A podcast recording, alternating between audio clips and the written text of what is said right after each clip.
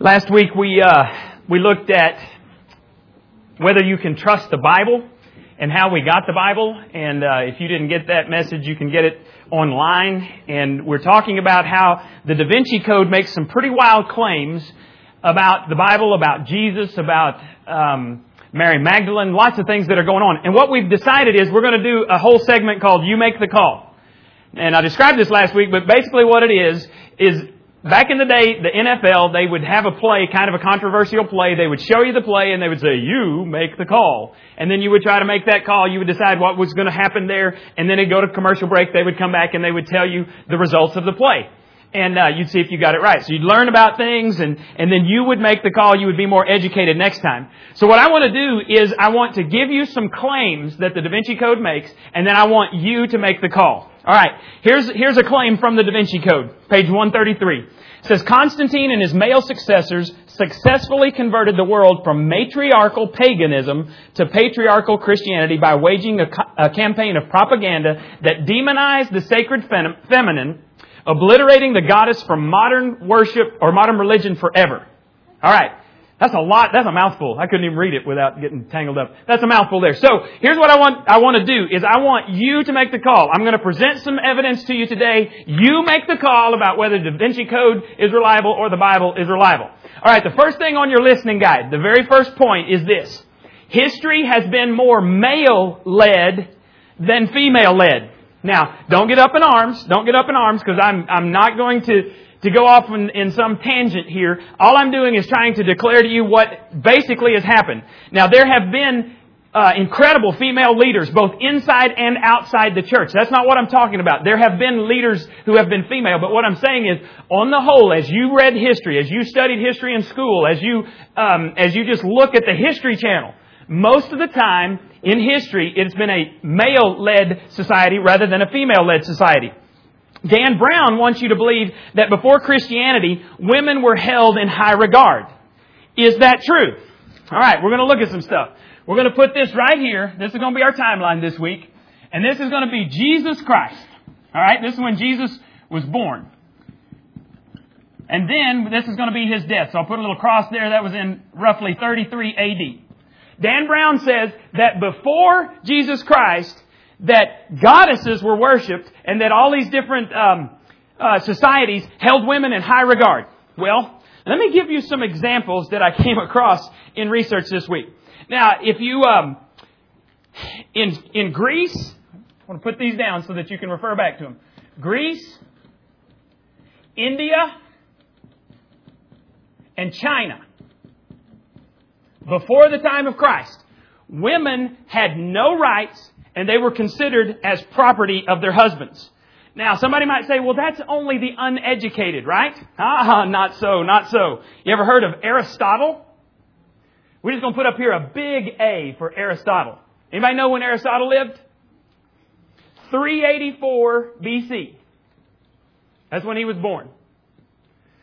Aristotle taught that women were somewhere between a man and a slave. Not equal to a man, but not as low as a slave, somewhere in between. Ah, before that though, Plato. I'm going to put a P up here and you're just going to have to know what that is because I ran out of room. Plato. Plato was alive in 427 to 347 BC. Plato was a student of Socrates. Are these thinking people that I'm mentioning here? You've heard of their philosophies, right? You, if you go to college, you're going to study their philosophies. Plato taught that if a man lived a cowardly life, he would be reincarnated as a woman. Now, is that a favorable view of women? I don't know. You may be saying, yeah, he's going to move up the food chain. Ladies are saying that, right? If he's a coward, you know, then he gets to go and do the good life. You could argue that. In Greece, women, especially wives, were not allowed to leave their homes unescorted. They, uh, if, if they had a dinner party at their home, the wife was not allowed to be at the dinner party. She was confined to her room. However, in Greece, mistresses were allowed to accompany married men in public. I'm just telling you what I found. In Athens, women had the social status of a slave. They were not educated. They were not allowed to speak in public. Silence was considered the great grace of a woman, even at home. And I don't want to hear any comments from you men right now. I, I know some of you, you just keep, women were thought to be the source of evil and were not to be trusted. Now, the source of evil, you know, not just a source, but the source of evil, and you couldn't trust them. Now, was Christianity as presented in the New Testament an attempt by men to gain control over women? You're going to make the call as we talk about this. The irony of this question is that one of the most radical things about Jesus was the seriousness with which he took women as presented in the New Testament. Now, by way of background, some of you know that, that there that the teachers in the Jewish time were called rabbis. So we're going to put the Jews right here, right before the time of Christ. They were called rabbis. And in many traditions, women were not held in high regard. Not in all, but in most of the traditions, in the Jewish rabbi teaching, women were not held in high regard. And, and one of the ancient teachings of these rabbis was that it was better for the Torah. Now I gotta explain that, define that for you. Torah equals the writings of Moses. Somebody tell me what those writings were. First five books of the Bible. You may also have heard it re- referred to as the Pentateuch, Penta being five. These are the, the, the writings of Moses. What are the first five books of the Bible? Genesis, Exodus, Leviticus, Numbers, Deuteronomy. Alright, so now you understand what Torah is. This, this rabbi teaching would say that it would be better for the Torah to be burned than to be taught to a woman. Is that a high view of women? I don't think so. One of the common prayers of this day, of the rabbis, began with these words, Blessed art thou, O God, who did not create me a woman, who did not make me a woman. There were actually a group of rabbis, I am not making this up, I wish I were. There were a group of rabbis that were so committed that not only would they not talk to a woman, not only would they not teach a woman, but they had committed for the rest of their lives never to look upon another woman. So as they were walking down the road, this, I'm not making this up, as they were walking down the road, if, if a woman would come into the, the corner of their eyes, in their line of sight, they would close their eyes, continue to do whatever it was they were doing until they were quite certain that the woman was out of their line of view. They were forever falling off of things, running into trees, hitting people, doing all kinds of stuff. I'm not making it up. They were called the bleeding and bruised rabbis. They would rather hurt their bodies than look at a woman. Why? Because they considered women source of evil. Now, is this a high view of women? No. Even the Gnostic Gospels, we talked about them a little bit last week.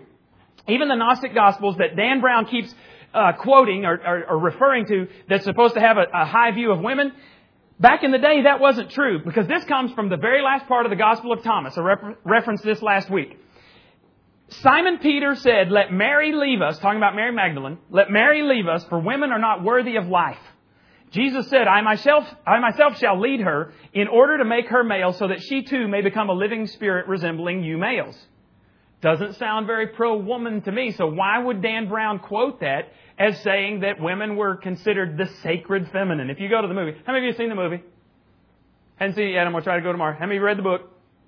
By the way, what we've, what we've said is if you are interested in reading the book, just so that you'll know, there are several of us who have read it, I've read it, and we're just going to bring copies up here and we can just pass it around so that you don't have to buy it. Um, because that's part of Dan Brown's agenda is he wants to put money in his pocket, so we'll just pass those around. Doesn't sound very pro women. The reality is that women have not held many leadership positions in society.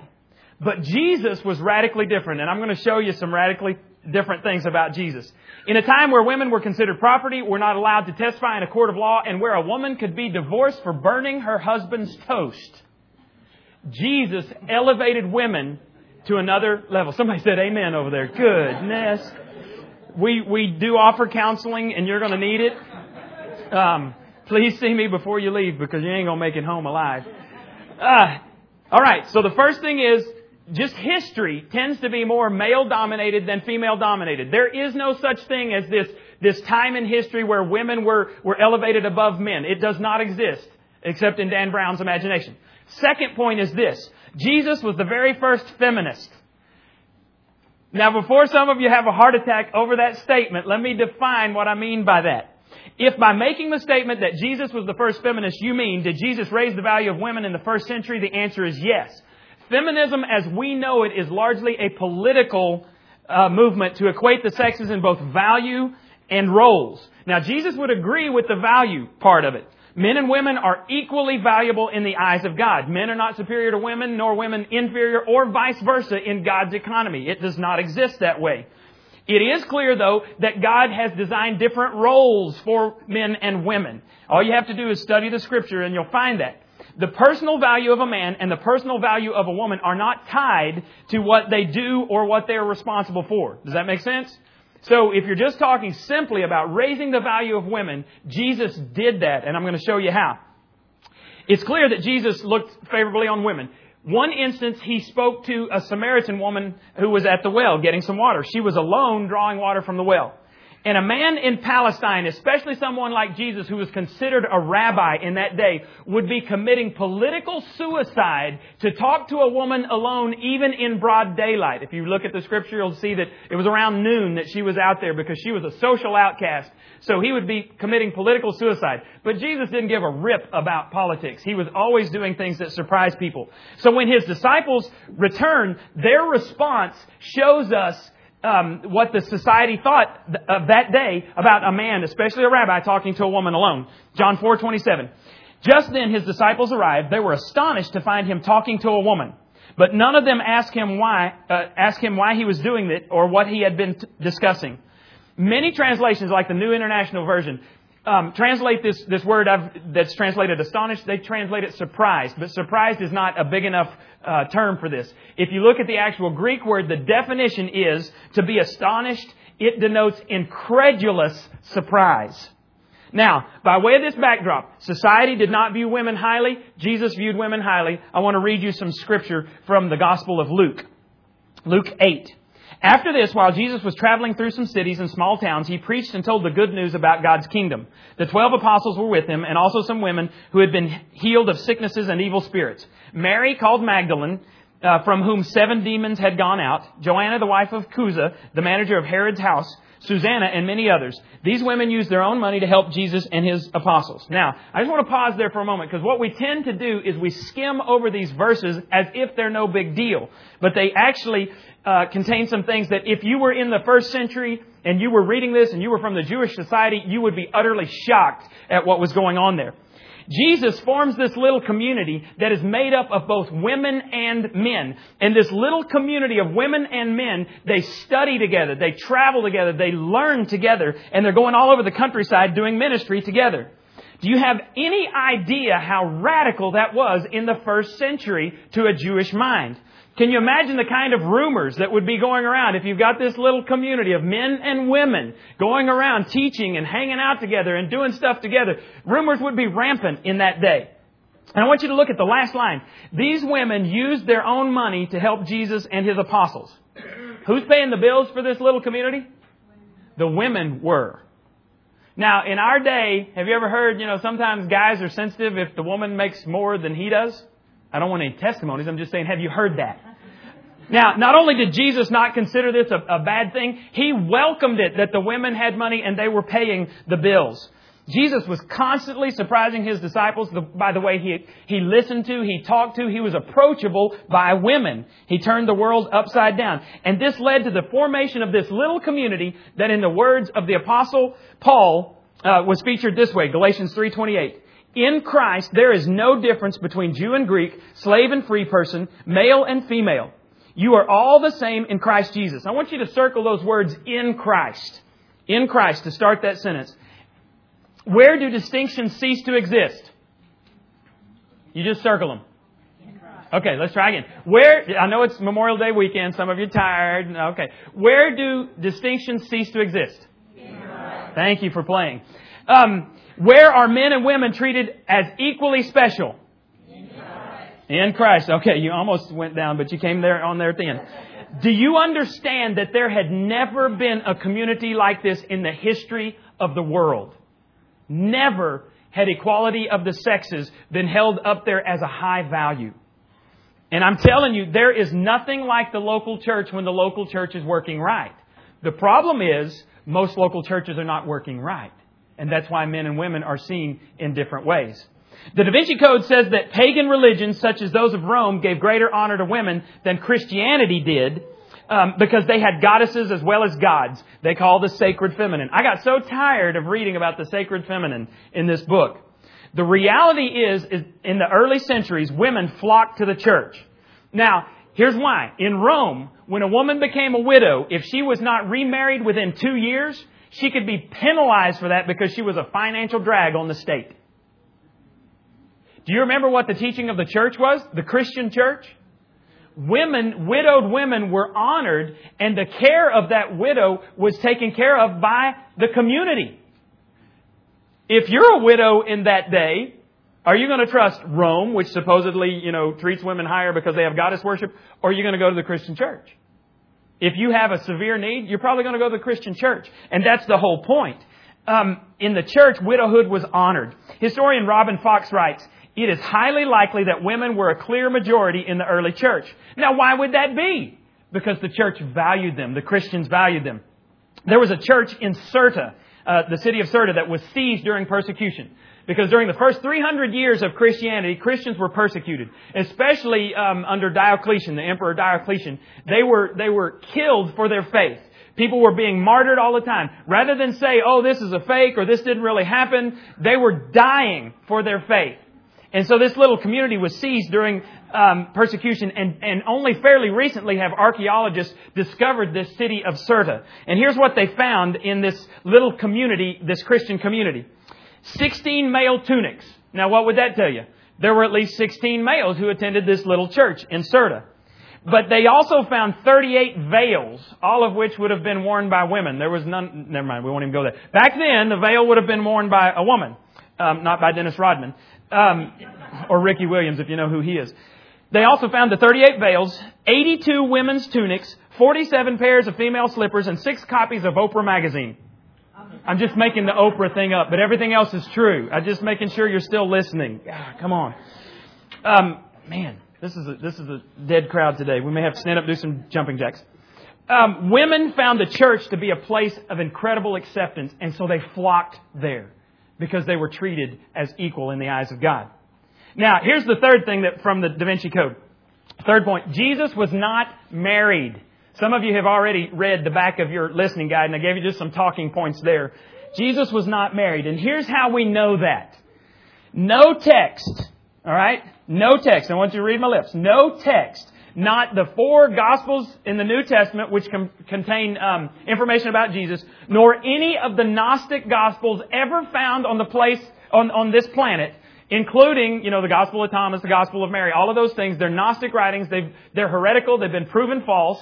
And even this latest Gospel of Judas, never in any of those writings. One uh, scholar I read, he said he has 38 volumes of everything written in the first couple of hundred years from the time of Christ. Everything ever written, he studied him. He said, not once do you find anything that says anything about Jesus being married in the New Testament Gospels or in the Gnostic texts.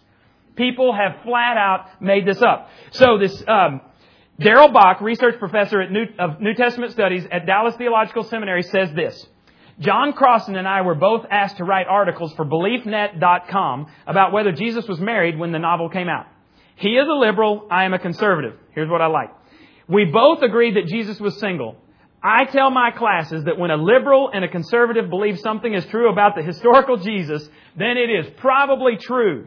In sum, there is no evidence Jesus was ever married. If this is so, the entire backdrop of the novel collapses. Alright?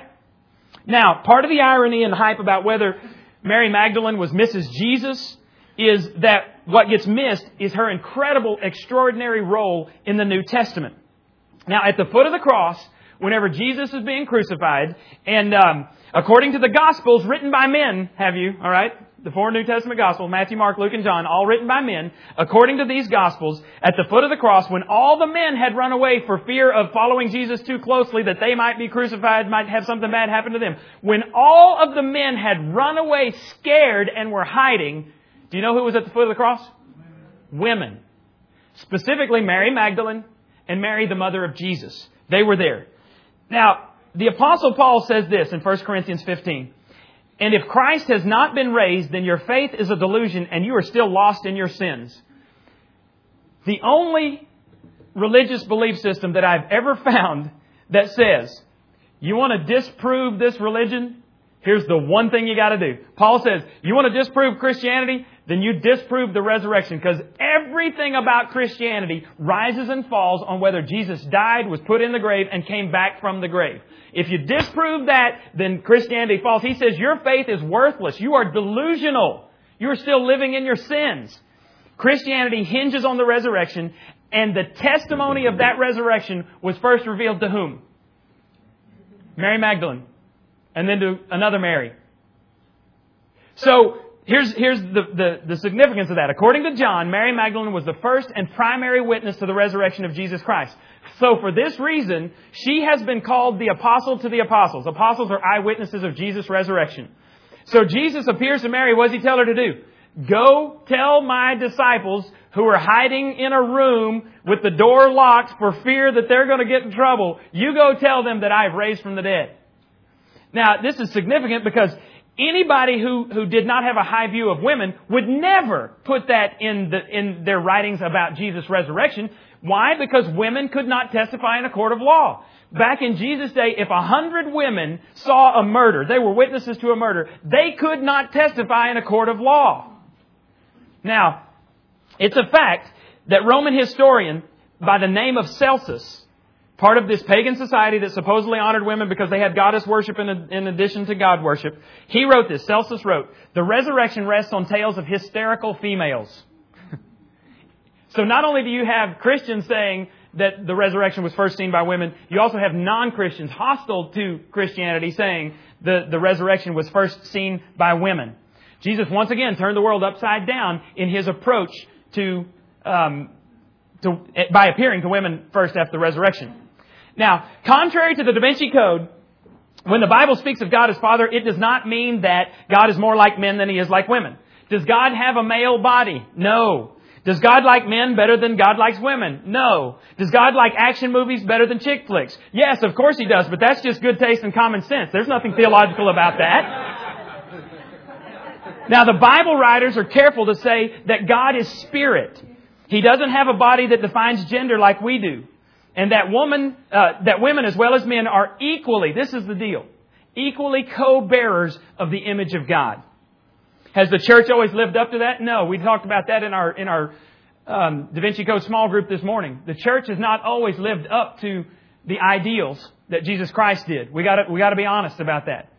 Um, but a careful study of the scripture shows that God's intent was for men and women to be in this community co-bearers, co-equal uh, co-bearers of God's image and co-equal. So, different roles for men and women, a resounding yes. Different value for men and women, a resounding no. That's the way Jesus did it. Now, one more question that I've got for you that I want to ask you to make the call on today. The Da Vinci Code, as we showed last week, was completely wrong in, in how the Bible was established. Um, today we've talked about how the Da Vinci Code is completely wrong in how the Bible portrays women. Now, I have one last scenario, one question for you to make the call. Is the Da Vinci Code good history? Good history. In other words, is Christianity on shaky historical ground? Now, let's let not the Da Vinci Code, Christianity. Let's let's look at this. The Da Vinci Code is a work of fiction, and it's supposed to be enjoyed as that. But because it's a work of fiction, there are no footnotes. What does that mean? No footnotes means you can't look up as references. He did not write this expecting to be reviewed by his peers. Now, in the small group studies, we're talking, uh, Lee Strobel is talking to experts in the field who will give you pages and pages of documentation. They'll give you a bibliography. You can go on websites and, and find the books. We've even given you some books on, on your listening guide today that you can read if you want to find out more about this stuff. But the Da Vinci Code was never intended to, uh, to be studied that way. Why? Because if you're not worried about accuracy, you can write whatever you want to write. And you don't have to worry about anybody taking you to task. As history, there are a lot of problems with the Da Vinci Code. Here's one more quote from it. This is one of the, the lead characters says, Fortunately for historians, some of the Gospels Constantine attempted to eradicate, like the Gnostic Gospels, managed to survive. The Dead Sea Scrolls were found in the 1950s hidden in a cave near Qumran in the Judean desert. Now, some of you have heard of the Dead Sea Scrolls, right? Let me see your hand. You heard of the Dead Sea Scrolls. What body of water were the Dead Sea Scrolls found near? Dead Sea. That's how they got the name. We're pretty quick in, in 2006. Um, now, here in his quote, he says that they were found in the 50s. They were not found in the 50s. It wouldn't be hard to figure out when they were found. Archaeologists uh, discovered them in 1947. This was actually the archaeological find of the century. A Bedouin shepherd was out looking for a lost sheep. And so he was, he comes to this hole, this cave, and he throws a rock down in there, I guess trying to hit the sheep so maybe it would bad him. I don't know why he was throwing a rock in there. Maybe he's just bored. Maybe he's like my son, throwing the, whatever. But he throws a rock in there. Instead of hearing a thud when the rock hits, he hears a crash. What happened was he hit one of the vases which contained the Dead Sea Scrolls. And this is just an incredible deal. If you, if you want to read about it, I would encourage you to do so.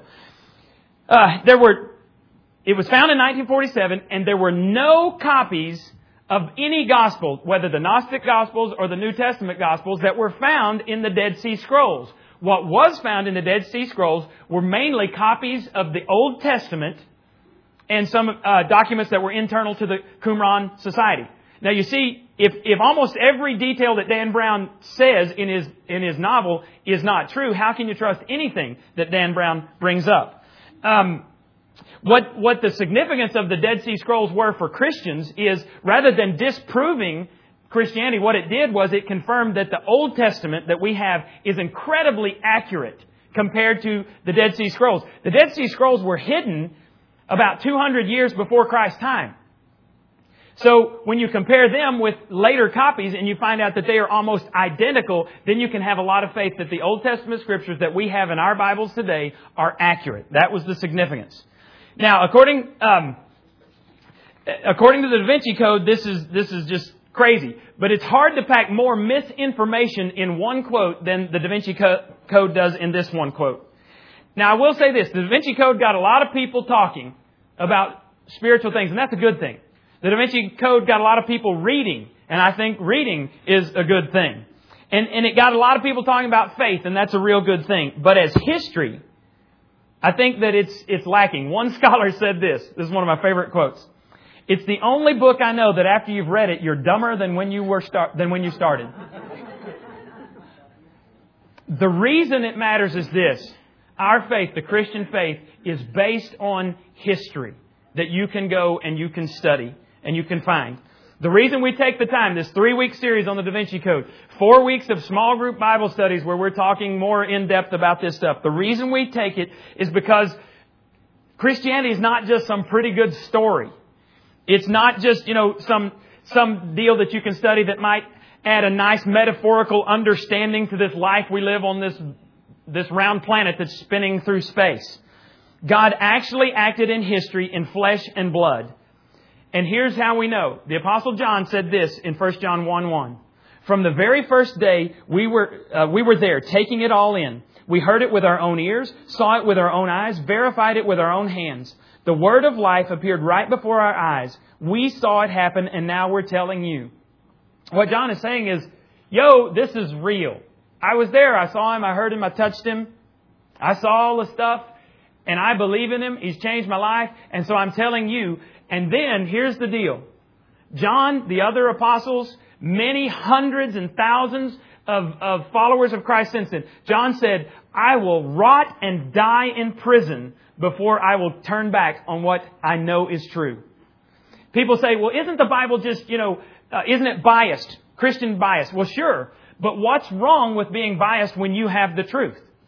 If I see a wreck and I go to a court of law, you may say that I'm biased because I tell the truth.